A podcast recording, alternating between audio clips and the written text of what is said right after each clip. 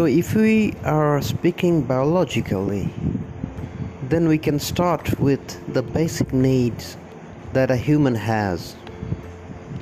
So, we need air to breathe in, we need water, we need food, and we do need companionship as we go higher and higher in the Maslow's hierarchy of needs.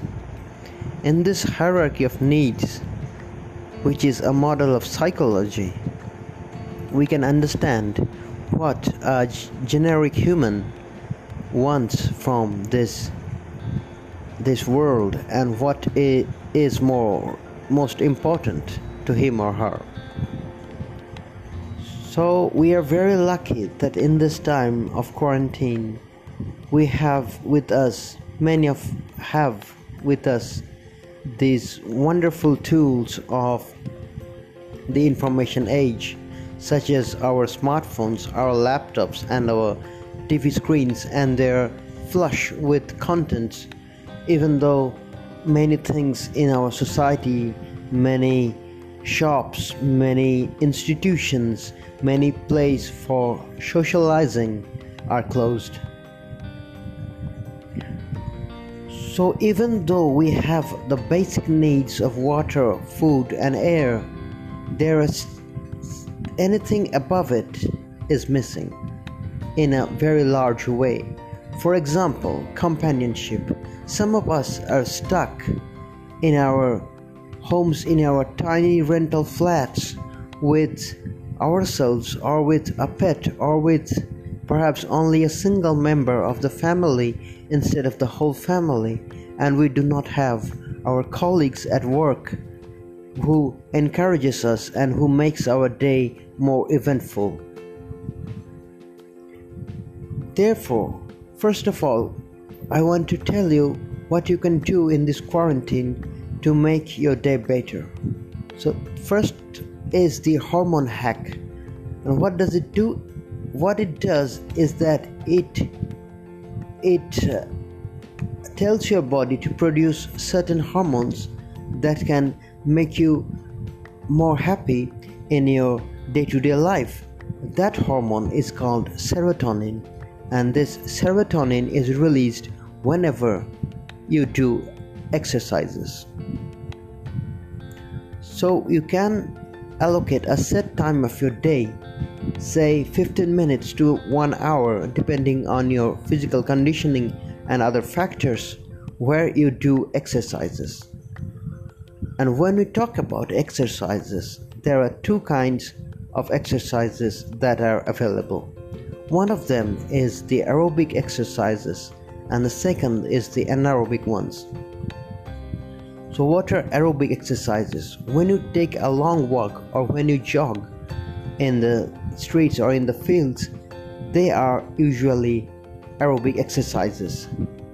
They they use your aerobic respiration pathways in your body in place of the anaerobic respiratory uh, pathways and the second one is the anaerobic respiratory pathways which are followed in anaerobic exercises.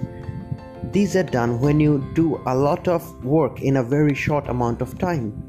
For example, if you do push ups, if you do pull ups, or if you do squats in a fast speed, then what you are doing is an anaerobic exercise. This anaerobic exercise and aerobic exercises can be differentiated by measuring your heart rate. If it is higher, than a certain percentage of your normal normal heart rate then it then it can qualify for anaerobic exercises.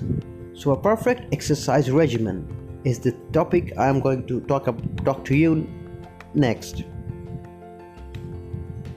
In a perfect um, exercise regimen you have to mix these two two things anaerobic and aerobic exercises together so you can start off with just warming up your body with some slight aerobic exercises move on to anaerobic exercises next and finally you can call it a day with some more aerobic exercises. Anaerobic exercises are a bad choice of exercise when it comes to starting or finishing because if you start with anaerobic exercises then you can cause it can cause your muscles to uh, become sore very quickly because your body is not accustomed to work so hard in short in such a short notice. And when it comes to cooling down anaerobic exercises are a bad way to cool down because it doesn't allow your muscles to relax before they are you know you are absolutely idle therefore you start with aerobic exercises continue on with anaerobic exercises and then you should finish off with uh, aerobic exercises again. So the most one of the most popular ways of aerobic exercise is to do this jogging. And if you are at home you should be using uh, this jogging machine which is also called this treadmill and you can run on there. Even though even if you do not have a treadmill you can do anaerobic exercises in a different kind of way. You can just walk around your house if you have a field or even if you do not have a field you can get up to your roof and then you can just take some rounds. It all depends on the size of your roof obviously but it is a good alternative if you do not have a treadmill machine and the second kind of aerobic exercises you can do is though is doing those various stretching exercises. There is a very interesting leaflet i got in the world health organization's homepage. Uh, we had to click through some of the links but it gave us uh, some exercises aerobic exercises that persons of any age can do. And in my house, my mother was using them, and she said that they were wonderful and it uh, took away a lot of pain in uh, in uh, in in her bones that was uh, uh, that that was kind of a problem with lately. So the manual consists of uh, around 10 to 12 different types of exercises, mostly focused on joint rotations and slight slight exercises which uses your body weight and for myself i am younger obviously. And what i do is i do five sets of different exercises. Uh, altogether we have just five sets and uh, not five sets for each exercise. So what i do is that i mix them up every day in a way that there will be five different exercises but their order will be mixed up and these consist of doing elevated leg push-ups because I, have been doing push-ups for some time lately. I thought it would be better to uh, increase your elevation in your leg so that um, you can get a further boost in your this push-up weight. So that is one. And secondly what i do is i do this squats. And these squats can be done uh, you know like 25 30 or 40 whatever you want. And i do one complete set of it at moder- moderate pace. If you do it too fast then your muscles can get very tired very quickly. Therefore do it uh, slowly at least at first at the first day. Then thirdly what i do is i do a plank. And you know what a plank is or you can just look it up for the proper form. This proper form of doing a plank is important and it is a very good exercise which can be done by people of any age. And in, in plank you can hold it for around 1 minute to 1 minute 30 second depending on your uh, physical endurance. And it's it's a good exercise with uh, very less chances of injury. And on the fourth uh, example uh, fourth item that I do in my daily repertoire is that I do these sit up exercises, and these sit up exercises are also very good as an exercise, uh, but you shouldn't do it in wrong form or do it too fast.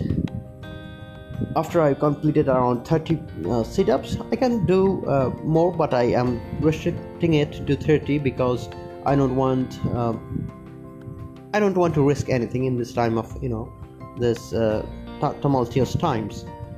So, and the final thing that I do is I do these pull-ups in in our home. We do not have a pull-up bar so I what I do is I grab onto a ledge in my wall in my room's wall. There is a ledge and I hang onto it and try to pull myself up and I do it uh, 10 times with some breaks in between because it might look easy but it is trust me it's not that easy at all if uh, especially if you are not used to it. So that's my daily repertoire and this exercise is one of the most important ways in which you can pass your time in this quarantine and not get bored and get happy because of the serotonin that is released in the process of exercises. And additionally it will also give you a nice body and it can also be a fat burner especially when you are sitting so idly and there is a lot less of muscle work to do. So this uh, that's all for now and in the next podcast i will uh, delve deeper into other ways of passing your time in this quarantine. So long everybody. Stay safe stay at home and maintain proper distancing and proper protocols in fighting this global pandemic. Thank you. Signing off. Bye